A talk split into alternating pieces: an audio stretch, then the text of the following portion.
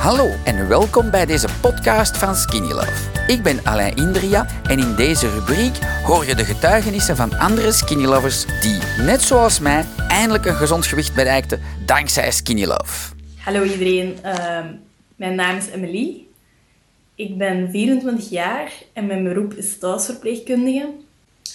Nu, het probleem was dat als ik s'avonds thuis kwam rond 9 uur, half 10, dat ik niet direct kon gaan slapen. Relax.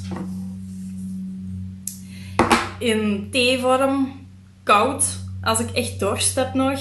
Uh, en tegenwoordig, sinds uh, vorige week donderdag, ook uh, in sojamelk. Die schuim ik dan op. Dan doe ik daar drie scheppen relax in, in een goede grote tas. En dan heb ik echt gewoon nog een verwendmomentje voordat ik ga slapen. En ik kan ook veel beter in slaap geraken. Wat dat ervoor zorgt dat ik s'morgens een pak frisser ben.